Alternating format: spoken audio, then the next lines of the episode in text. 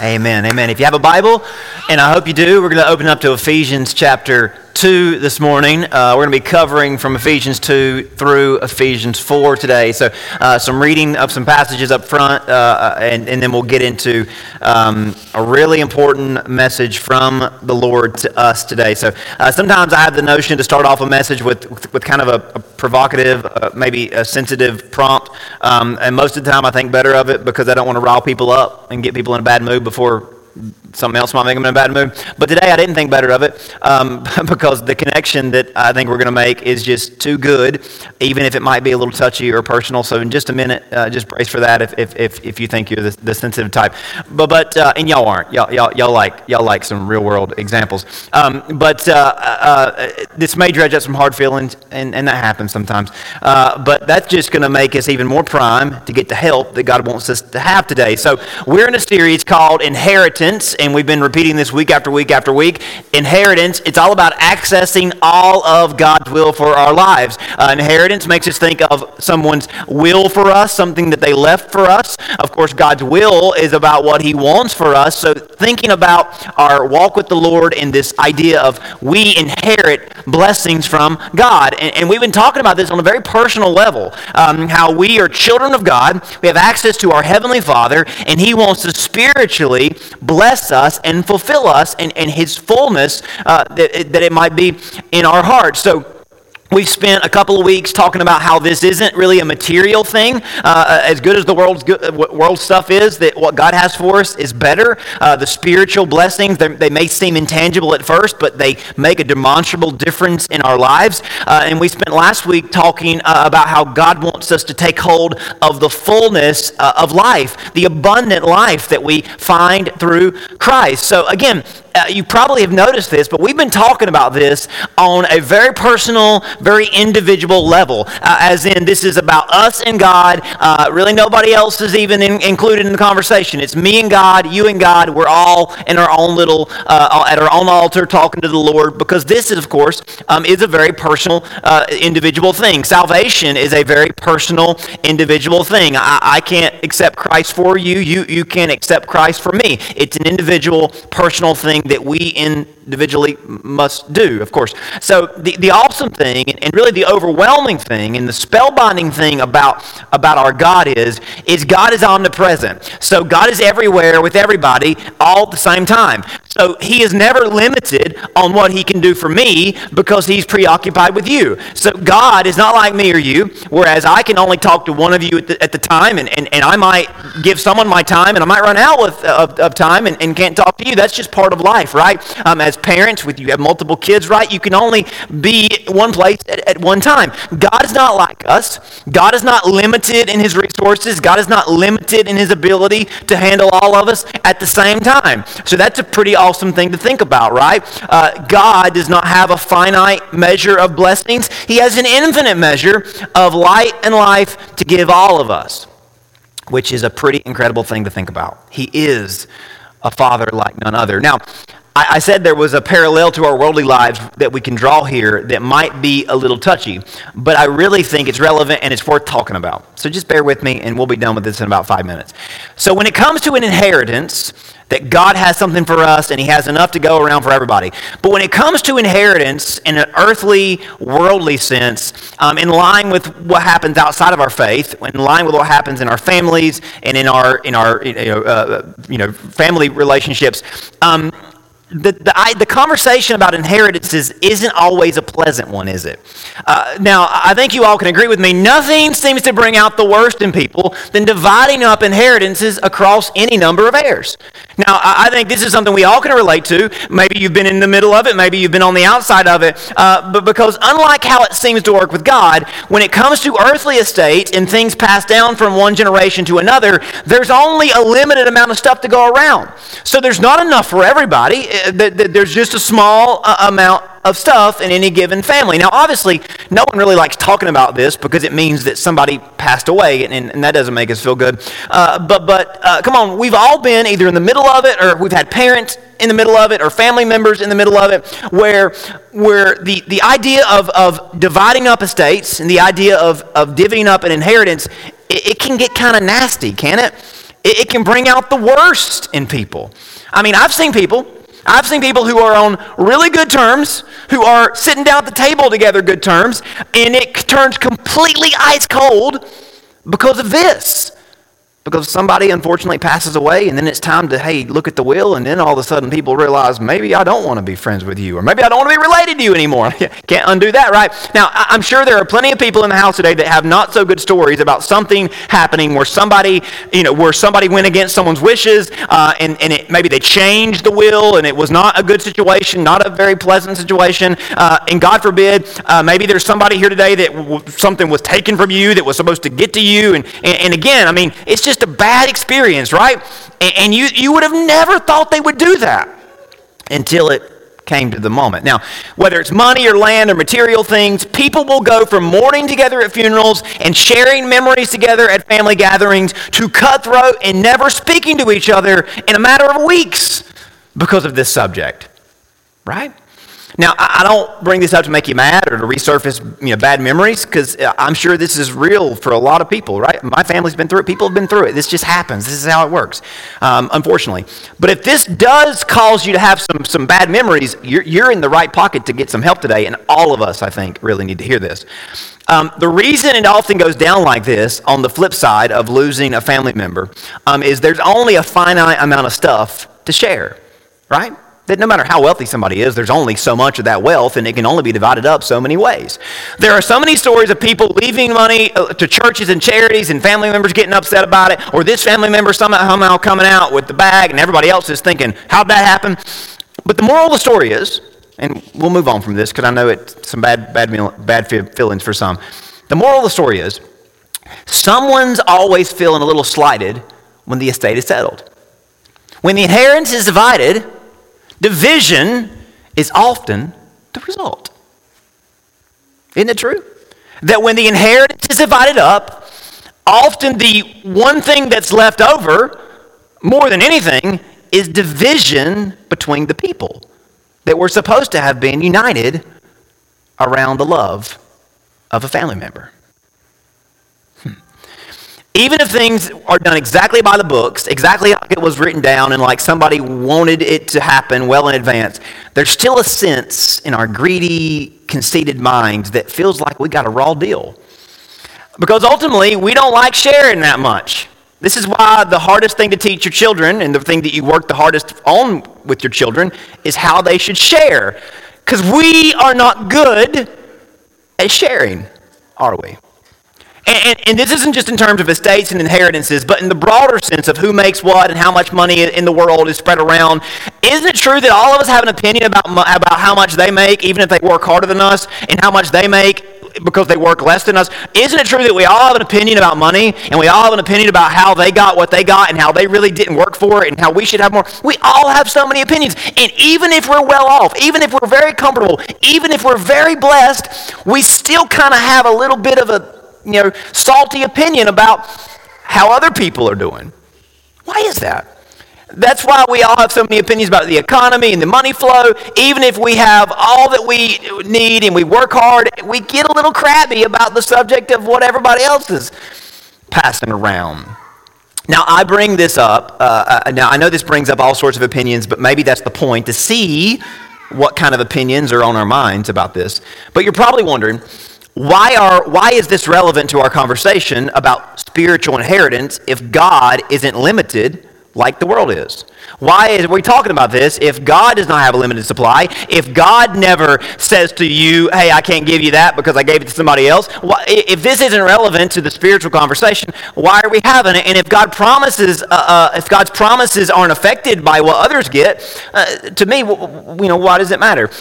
Because even though this subject is deeply personal and individual based, the Bible doesn't talk about our spiritual inheritance in a vacuum.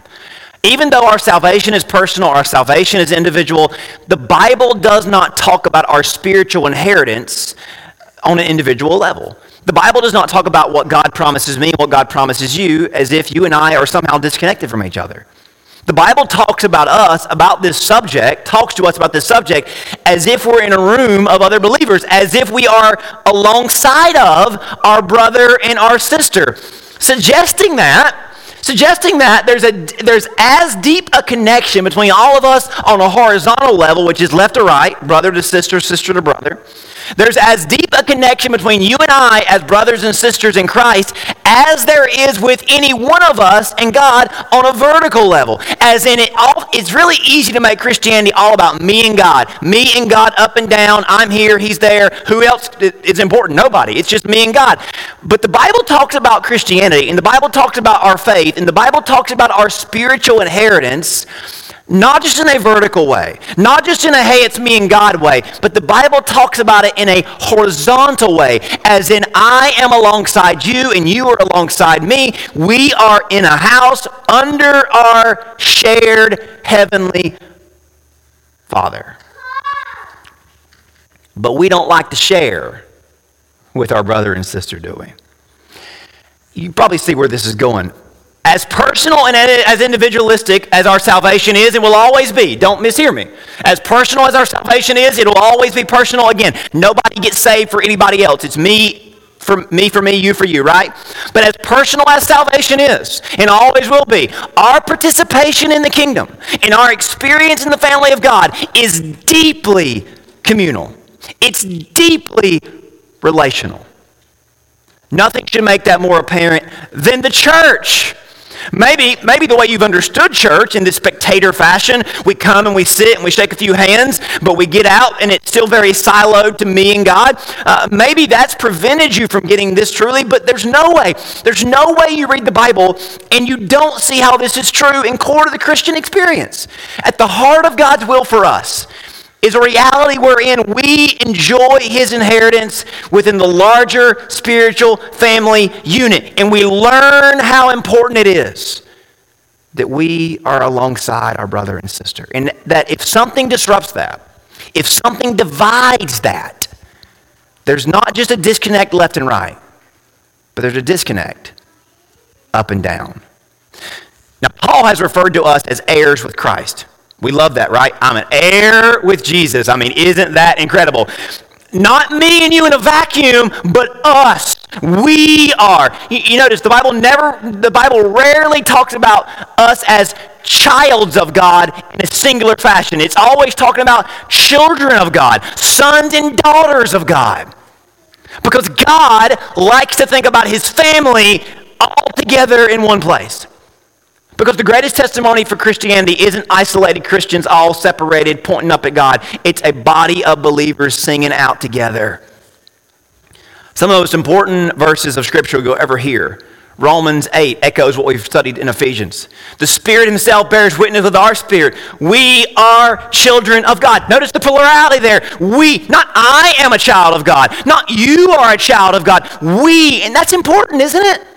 That's important that the Bible talks about it in a plural fashion. We are children of God. And if we're children, we're heirs of God. And we're joint heirs or fellow heirs, as in, as in, as in, as in. When God left his will for us, when God leaves his inheritance for us, it's not just me getting what I want separate from everybody else. It's me alongside you and alongside other yous. And as personal as I want to make it, and as individual as I want to make it, and as much as I can tell myself it doesn't matter about everybody else, it does, it does, it does, and it always will. In fact, Y'all know this. I mean, this is a, the most me sermon I could preach, right? Romans 12, 4, 5. As the body, as in one body, we have many members, and the members do not have the same function. So we, though we are many, are one body in Christ, individually members of one another. So our message for the last two weeks has been very personal. Very individual, very traditional Baptist church kind of preaching, right? That you should lean into God. Get all that you can from God. He has more for you than you've probably received, and you should seek Him personally, individually, intimately. But that message isn't going anywhere. Those two sermons were first for a reason. Go back and listen to them if you want more of that. But today we learned that this message is, is just one side of the coin, as in there's another side of the coin. And that invitation, that obligation, that expectation is that we lean into God's family. That we seek a closer walk with our brother and our sister, our joint heirs with Christ. So here's, so here's where we jump back into Ephesians. And I'm just preaching through the Bible, so hey, Talk to, talk to God about this if it, if it kind of rubs you wrong. Ephesians 2, we're going to jump back in. The Apostle Paul just has been talking about us accessing the fullness of God, right? Ephesians 2, by grace you are saved through faith. You are in Christ, you're seated in heavenly places with Jesus. He tells us about the new life, the full life, but to emphasize how the church and our fellowship with one another is essential, he's addressing the Gentile body of at Ephesus. So Ephesus is mostly Gentiles, which are non-Jewish people. And he reminds them that there was a time not long before this that they had never heard of Jesus and that they had never even heard of the God of Israel because God was really exclusive to one group of people in one part of the world. And in that reality, the Jewish people had, had the market cornered on faith, and they weren't really all that enthused to share God with anybody. You'll never find a Jewish missionary ever thought about that? You'll never find somebody from Judaism on mission to win disciples because that's not what they want to do. It's very insular. It's very, you're born into it. It's very, are you a Jew? Yeah, well, you should talk about the Jewish God. Are you not a Jew? I don't want, I don't really have nothing to say to you because, right, it's mine and it's not yours. And, and no offense, that's just how, it, that's how it's always been for the Jews. And that's how it was in the New Testament era. They were still focused on that very Jewish culture. Paul urges, Paul uses this to lead into a larger conversation about the importance of never allowing the church to adopt that same spirit, even though it would be very tempting to. And this is what he's talking about. Where everybody boasts of a personal relationship with God, but everybody treats each other in such an impersonal way. That's a very common experience within Christianity. Oh, have you heard about my Jesus? Well, let me tell you about my relationship with Jesus. But we treat each other very impersonally. Listen to this and, and see if you can sense how Paul comes right out of the gate talking he's talked about salvation individually and he immediately wants us to know how salvation and our faith and our participation in the kingdom is very communal and very connected so we're picking up we left off last week at ephesians 2 verse 11 now he's talking to gentiles and he's going to remind them how they once weren't a part of the family, now they are, but then he's going to lean into this idea that God has created this body of believers, that he never wants us to go back to that very, per, very individual, very segmented way.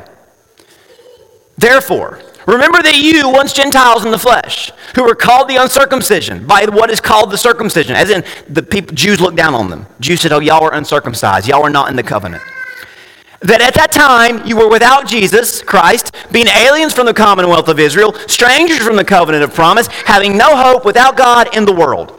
Wasn't a good situation to be in for anybody. But now, in Christ, you who once were far off have been brought near by the blood of Christ. So, this is talking about Gentiles who were not part of the covenant, were brought into the covenant and under the covenant based on what Jesus did.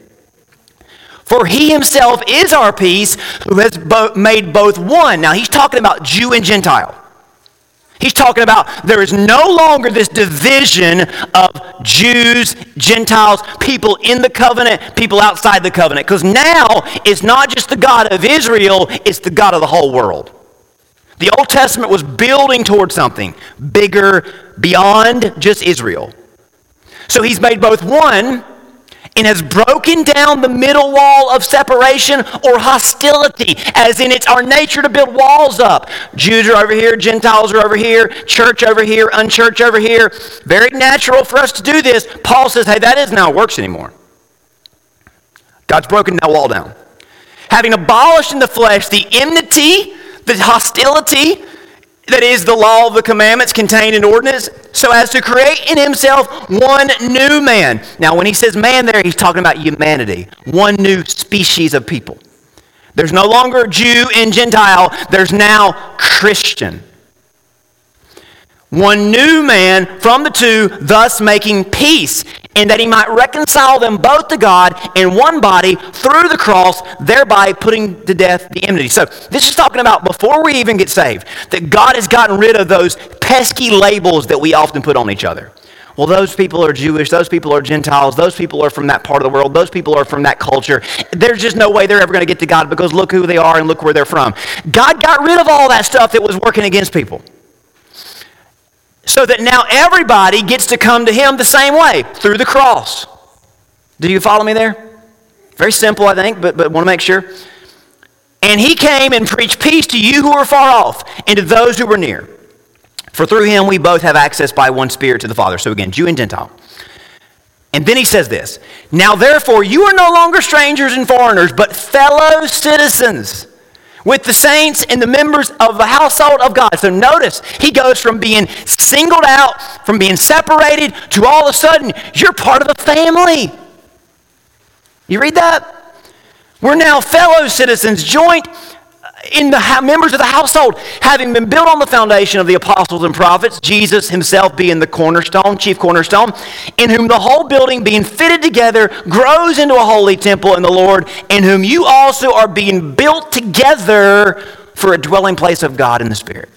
So you see what God is doing here. He's bringing us together. He's building something that's for everybody in the same place or in a single shared mentality. So we get this recap. Jews weren't wanting to share God. The old covenant way was, was still entrenched in them. And now Paul says, hey, this is new. Jesus is not doing this thing based on race, ethnicity, nationality. This no longer cultural or territorial base. But, but, this con- but this, the idea of sharing an inheritance, the conflict is deeper than just cultural bounds. And Paul knows that. Paul knows that it's not just going to be a difficulty between Jew and Gentile. Paul knows that even within a realm of only Jews and only Gentiles, that human beings are always going to have a problem with sharing, cooperating. There's always going to be this division problem in the midst of people. Because even though people can be tribal and act as if they always get along with people that look like them, we know that's not the truth. We know that, that people still disagree with people that they're from the same family from, right? Paul knew that even a church where everybody was literally related, there'd be the tendency to drift apart from each other and a risk of division. Even if a church was full of clones of ourselves, we would still find a way to disagree, wouldn't we? Y'all have heard the old parable of the guy who was stranded on the island and was there for years and years by himself, and finally a rescue team shows up and finds that there was two churches that had been built. And the guys ask, hey, why are there two churches? He says, well, I got mad at that one and left. He was the only one there, right? That's the joke. But it, it's not, that's not really funny, right? That's a little bit too close to home if you think about it. So Paul moves on in Ephesians from expressing concern about Jews and Gentiles being united and sharing, and he's going to talk about the church community full of all kinds of people from all different walks of life. And this is so important and it's so, so serious. And I, am not preaching this because it's fun. I'm preaching this because it's so big of a deal. And, and I, grew up, I grew up without any bit of knowledge of this. I grew up without any understanding of this, which maybe explains why I'm so focused on it. But we'll never truly understand or enjoy our spiritual, spiritual inheritance in isolation. I, I, listen, you might be as close, you, you might know somebody that's never been around another Christian in their entire life, and they might be as spiritual as you can ever imagine. But let me tell you, it could be better for them that you and I will never truly enjoy our spiritual inheritance in isolation. We will never, ever, ever really get a hold of everything that God has for us, and we won't even taste it if we're a divisive person. We won't even get near it if we're in division, in a spirit of division.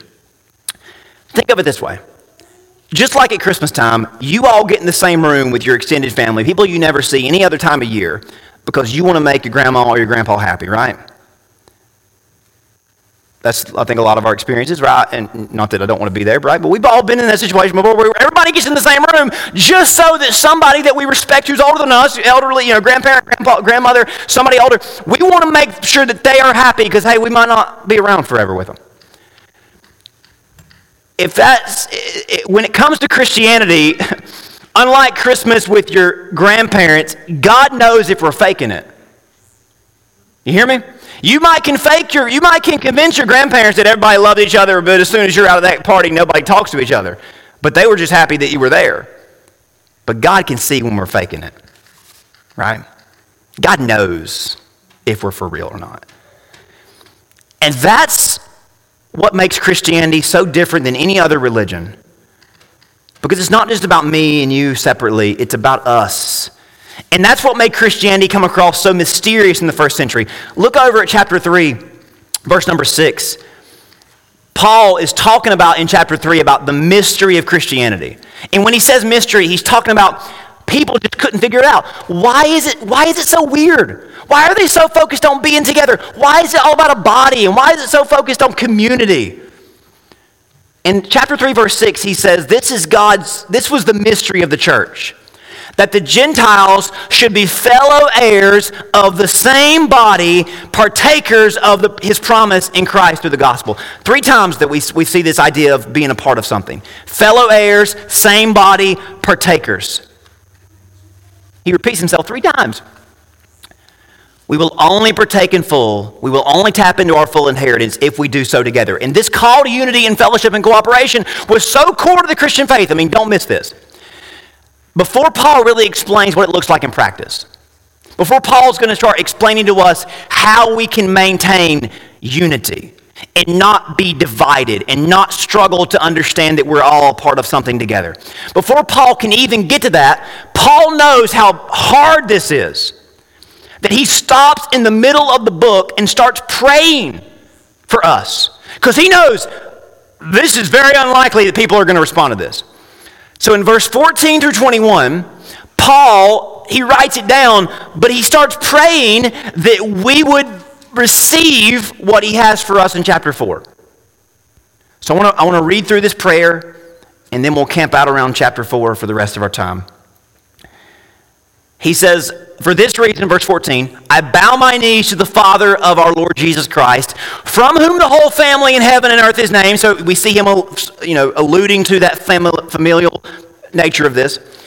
That he would grant you, according to the riches of his glory, to be strengthened with the might through his spirit in the inner man. So he's praying that we would get a hold of our inheritance that Christ may dwell in your hearts through faith, that you, being rooted and grounded in love, may be able to comprehend with all the saints, as in you're not going to get this on your own.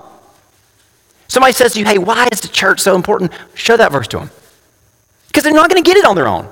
And, and you, they may get closer than me right now, but hey, this is just what I read, and, and this is why it's so big of a deal. That you've been rooted and grounded in love, that you may be able to comprehend with all the saints what is the width and the length and the depth and the height, to know the love of Christ, which passes knowledge, that you may be filled. And, that, that word you there is, in the South, we would say it's y'all, because he's talking about plural use. That y'all would be filled with all the fullness of God, to him who is able to do exceedingly abundantly above all that we ask or think, according to the power that works in us. To him be the glory in the church by Christ Jesus to all generations. That means it's not just to the people at Ephesus. So, he says in verse chapter 4, verse 1, I therefore. So when you see therefore, find out what it's there for. And it's there to connect that prayer. Paul has just said, hey, this is what God can do. I hope and pray you open your eyes and open your hearts up to the fullness of God. But in order to get there, you got to listen to what I'm about to say. We tracking with that? Therefore, he's transitioning from the prayer to how we can. And listen, so many Christians will quote that prayer as if, okay, I'm just waiting for God to do it. Where's the abundant at? Where's the exceedingly amount at? Where's the greatness at? Where's the fullness at? Listen, you're not going to get it that way. Paul's going to tell you how to get it, and it's not through waiting around and hoping God just pours it out one day. It's through doing what this next couple of verses say that we must do. You follow me there? This is like the doctor saying, you can be completely healed, but then walk it out before he says, if you take this medicine. if you do what I'm going to tell you to do, exercise and eat right and take this medicine. You walk out, well, the doctor told me I'm going to get better. Well, how are you going to get better? I don't know. I'm just waiting on it. Did you listen to the prescription? No, I didn't. I, I left. He says, I therefore, the prisoner of the Lord, beseech you to walk worthy of the calling with which you were called. Put into practice with all lowliness, humility, and gentleness, with long suffering or patience, bearing with one another in love, endeavoring to keep the unity of the Spirit in the bond of peace. There you go. How do you get the fullness of God? How do you walk in the full of your, the fullness of your inheritance? How do you get to, to be able to comprehend the full love of God, the glory of God, you walk with humility and gentleness and patience and love towards one another because you are endeavoring to keep unity, as in you're trying to bring the body together.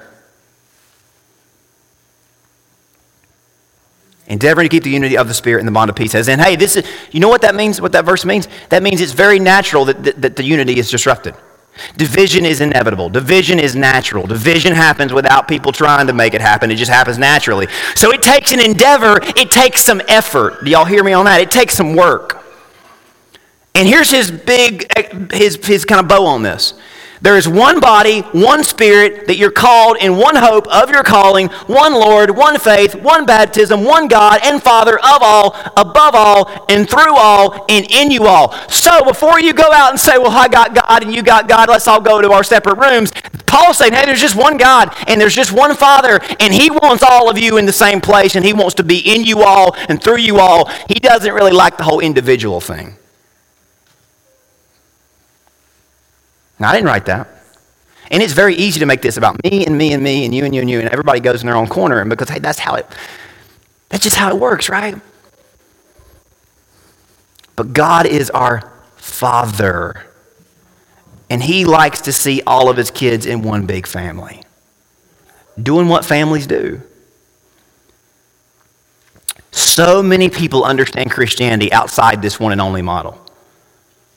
Let me show you how a lot of people relate to God. Let me tell you how a lot of preachers, I'm not talking bad about preachers that came before me. They did they were doing the Lord's work. I'm saved because them. I'm not the smartest person in the room. I'm just doing what I feel like I got to do. But a lot of people, this is how I was raised to think about God. The bank model. The drive through pneumatic tube model. I'm in my car, you're in your car, they're in their car. I'm going through my line. I'm waiting for you to get out of my way. I'm wanting to go to my pneumatic tube, hit the button, get what God has for me, and get on with my life. That's how church has been for several decades now in this, in this country. Isn't it? God's behind the glass. He says, Hey, it's good to see you. I'm glad you came by. What do you need? I need another withdrawal. Okay, here you go. See you later. Love you. Come back next time. I've got more. Isn't that sad? Isn't that pathetic? I mean, you say, hey, it's not sad for me. I get what I want. I come back when I need them. I don't have the patience for other people. The reason why I don't get it go inside the bank is because I get stuck behind somebody that just won't stop. They won't quit talking and they won't stop asking questions and they're slowing things down. I want to be in my car, in my lane, behind the glass. I want to do it on my terms and get on. Is that Christianity? That's religion. Is that worshiping God or is that just worshiping us? I mean, really. That just looks like self worship, doesn't it?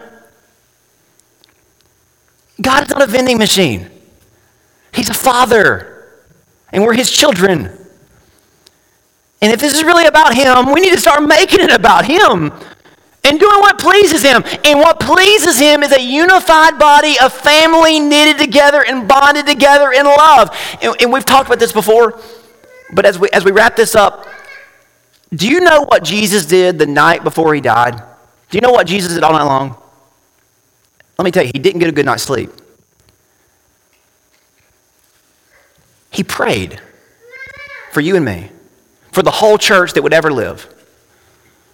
He prayed, Father, I'm about to leave the world. And as I'm no longer in the world, they are in the world, and I'm coming to you. Holy Father, keep them in your name, which you have given me, that they may be, what's the word? One. That they may be united. The, the, Jesus, the guy who literally slept through a hurricane one night, could not sleep the night before he died because he was burdened about the potential of division in his people. 2,000 years later, do you understand why he couldn't sleep? Do you know why he prayed all night long? Because we've taken what he did on the cross and we've drained it of something so core to it. And yeah, there are churches on every corner full of people. But step outside those buildings and there's so much division, isn't there?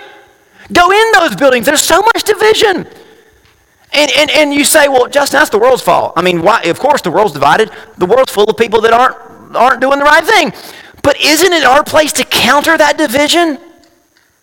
Isn't that what Paul says in, in chapter 4, 1 through 3? That we would endeavor to fight against division and maintain unity with humility and gentleness and patience and love? Am, am I reading that abstractly, or is that what it says? But we're at each other's throats, aren't we? And we're so divided. And, and come on, I, I know, I know, I know. We've got Christians that could be in church but are so selfish they don't see the value of being together. I'm not talking about people who are shut in. But there are people who could be and should be, but they won't even entertain it because they make such lame excuses. Right? We've got Christians who constantly try to stir up trouble amidst the body because they're Pharisees. They're always inspecting people, saying, Oh, you're doing that wrong, and want to feel better about themselves. And is that how it's supposed to be? You've got Christians who see the world on fire and think we should just dump gasoline on it, make it worse. I mean, yeah. And we hear this call to unity and we roll our eyes, don't we? Come on, we hear some we hear a preacher say we should be united and we think what a what a pathetic mess. I mean, gentle, I mean rabbits are gentle people. I'm not going to be gentle. Right? I mean, Division is what Jesus prayed for. He prayed against division, for our unity, burdened about potential of division and its impact on us and fallout from it.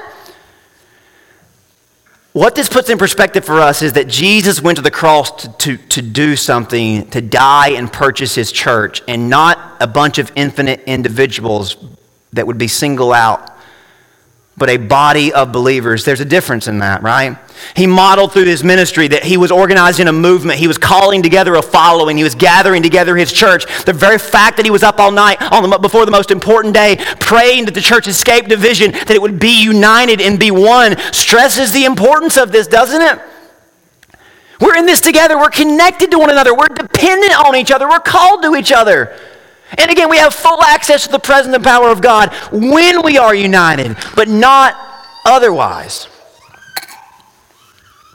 And that's why he prayed all night long on the last night of his life on earth for the church to be united. Because if division is ignored and allowed to dominate, we lose our anointing, we miss our inheritance. Don't take my word for it.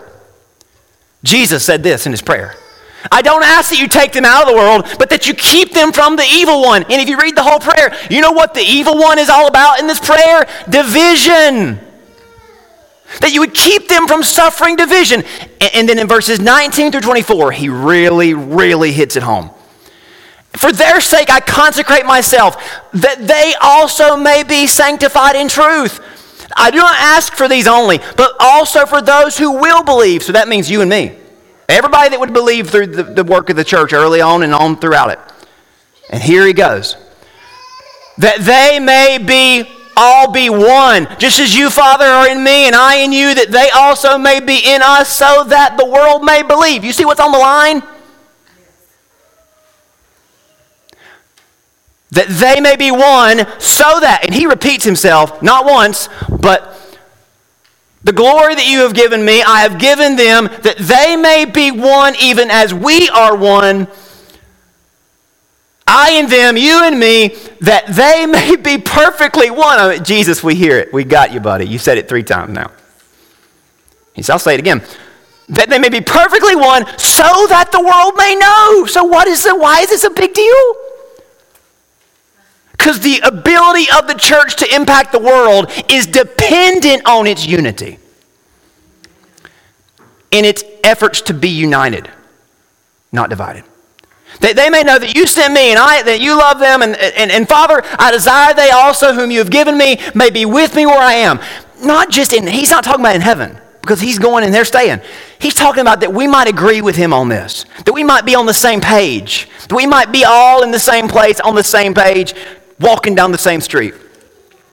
So he envisions a church with the same sort of unity that he and the Father had, which we, which you don't have much more united than that. He envisions us being united by the Spirit of God, full of the presence and power of God. He stakes everything on this unity. Now, there's a few reasons why this may sound in contrast to what most of us have been taught about Christianity. Because a lot of us, we have surrendered and submitted ourselves to the pressure and power of division. So much that we defend it, we justify it, and we believe it's even necessary. Religion always tries to push the church away from this because it keeps us from doing our job and it's what the devil wants, right? Because he wants us off our mission. But Jesus makes it very, very clear. The church will never fulfill its vertical commission, God's commission to us, if we are not horizontally, left or right, brother to sister, neighbor to neighbor, positioned and postured. I don't have to tell y'all this, and we're about to go through an election cycle, so it'll be even more exacerbated. Our world is so divided. We accept division, we embrace division, we uphold division in some ways, we support division in some ways, because that's what our nature loves to do. That's what's easy to do. Jesus took that enemy to the cross. He defeated that enemy in his death and resurrection so that we might have our inheritance. But we cannot and we will not experience or be empowered by this inheritance without pursuing and maintaining unity. Church, here's why we cannot avoid this conversation. Because Jesus sweat drops of blood praying that prayer, and he poured out his blood on the cross the very next day to build this body where we are one. It matters for our church community here. It matters for our relationships that we conduct out of this church. But it goes beyond that because it, it goes with how we relate to the world. It goes with how we interact with people that aren't yet part of our community so that we might show them what God wants to do in their life. Not just Christian to Christian, but Paul says in Romans 12, verse 18, if it's possible, so far as depends on you, live peaceably and live with unity on your mind with everybody that you talk to and everybody that you interact with. As in, don't fan the flames of division. There's enough of that. We choose unity. We pursue unity. The best chance we have of winning people to Jesus is to show them that we want them to be with us. Right? In Acts, we read about how they were always together, they always were in common, they always had one accord, and they also had favor with the people, as in the outside people.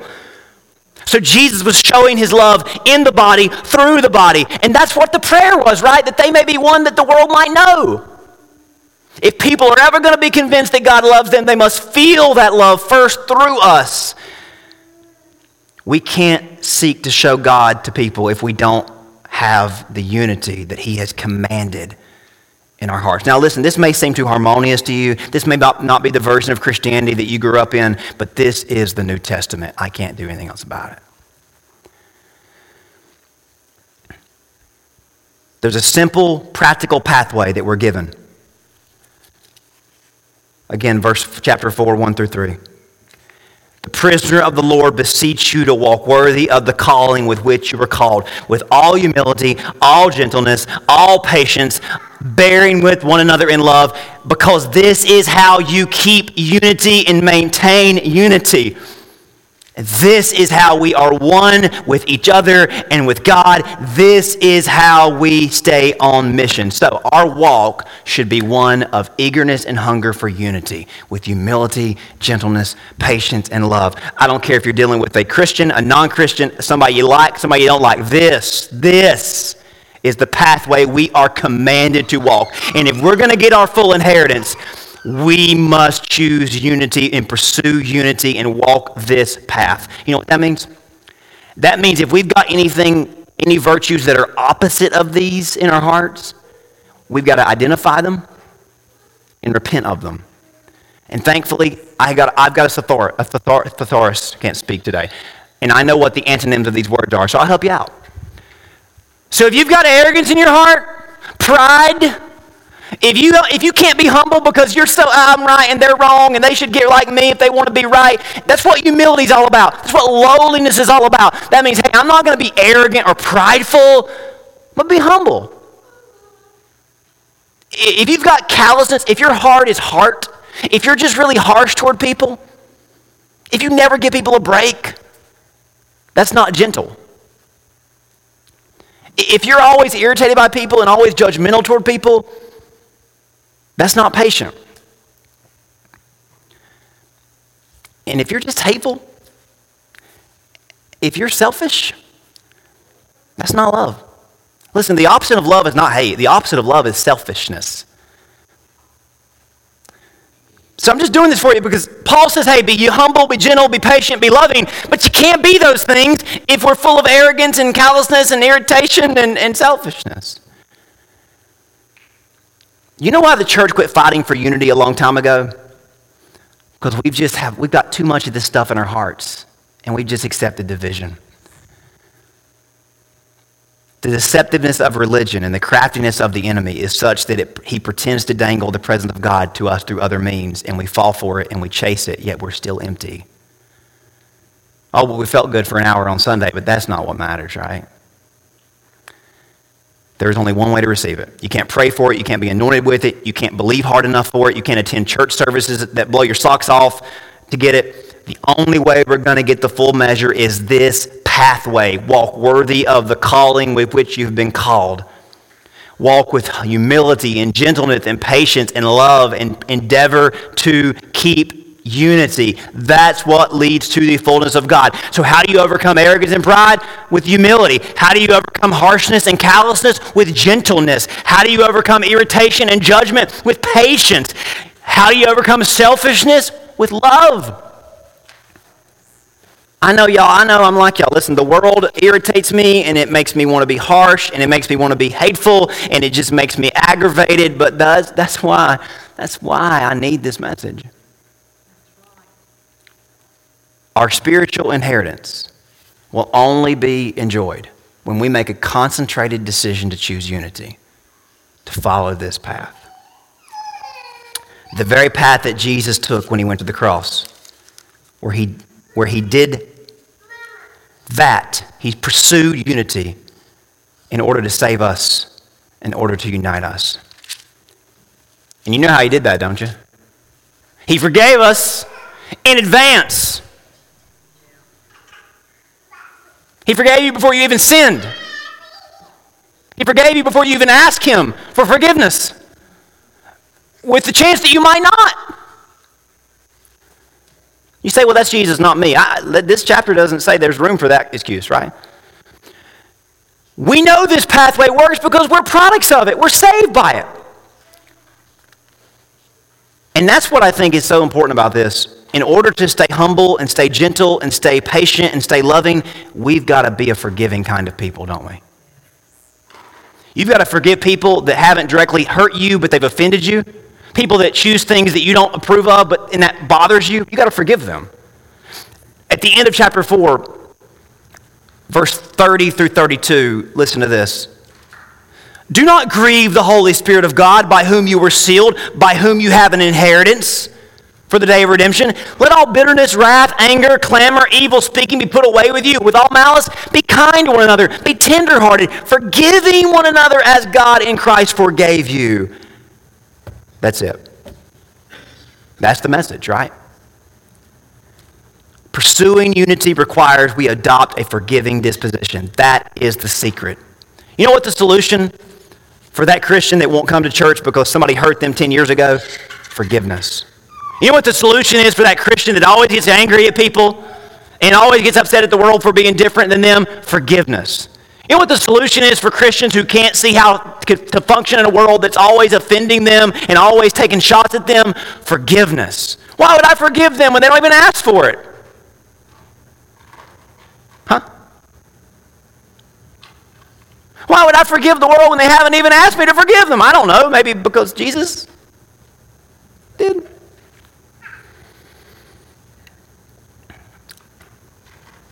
Our divisive, unforgiving hearts really show that we haven't really taken full advantage of our spiritual inheritance, have we? We never will until we stare these things in the eye and I'm, I'm, I'm, tired and say, I'm tired of being empty. I'm tired of letting the world string me out and drain me out. God is able, God can fill our hearts if we choose this pathway, if we choose forgiveness, if we choose unity. So I want to just ask you today who, who would like to say publicly today, I choose this path? As hard as it may be, as much as the world makes it hard for me to do this, as much as they should do what they should do, as much as all the excuses, who would like to say, as much as I can choose with my own heart and my own soul, I choose this pathway because I don't want to miss out on what God has for me. I choose unity. I choose love, patience, humility, gentleness, forgiveness, so that I might have more of Jesus, so that I might show more people who Jesus is. Because according to Jesus, we don't even get off the, mission, off the front line if we don't choose this path. Church, I'm passionate about this because I listen to a lot of people talk about why the world is like it is and what's wrong and how can we fix this? How can we overcome this? All I know is what God has called us to do. And we can't get distracted and can't get divided and make division even worse. We have got to stand strong and walk this line because this is where our inheritance is found. Let me pray for you. Heavenly Father, thank you so much for your word. And, and, Lord, thank you for not being easy on us. Thank you for making it very clear what we got to do. Lord, I, I don't know where this lands with everybody, but everybody here today has struggles, struggles with something that we've talked about. Ultimately, the devil is trying to divide all of us. He's trying to divide our families.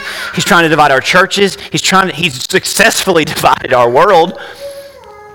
And, and we can't sit back and wait on other people to change because they're not going to change. They might not ever change. But what do we lose? What do we lose if we say, I choose forgiveness, I choose love, humility, gentleness, patience, I choose unity. And they may walk away from me as I move toward them, but let them do that. I choose unity. It's not worth working against what God is trying to build. We ask this in Jesus' name. Amen.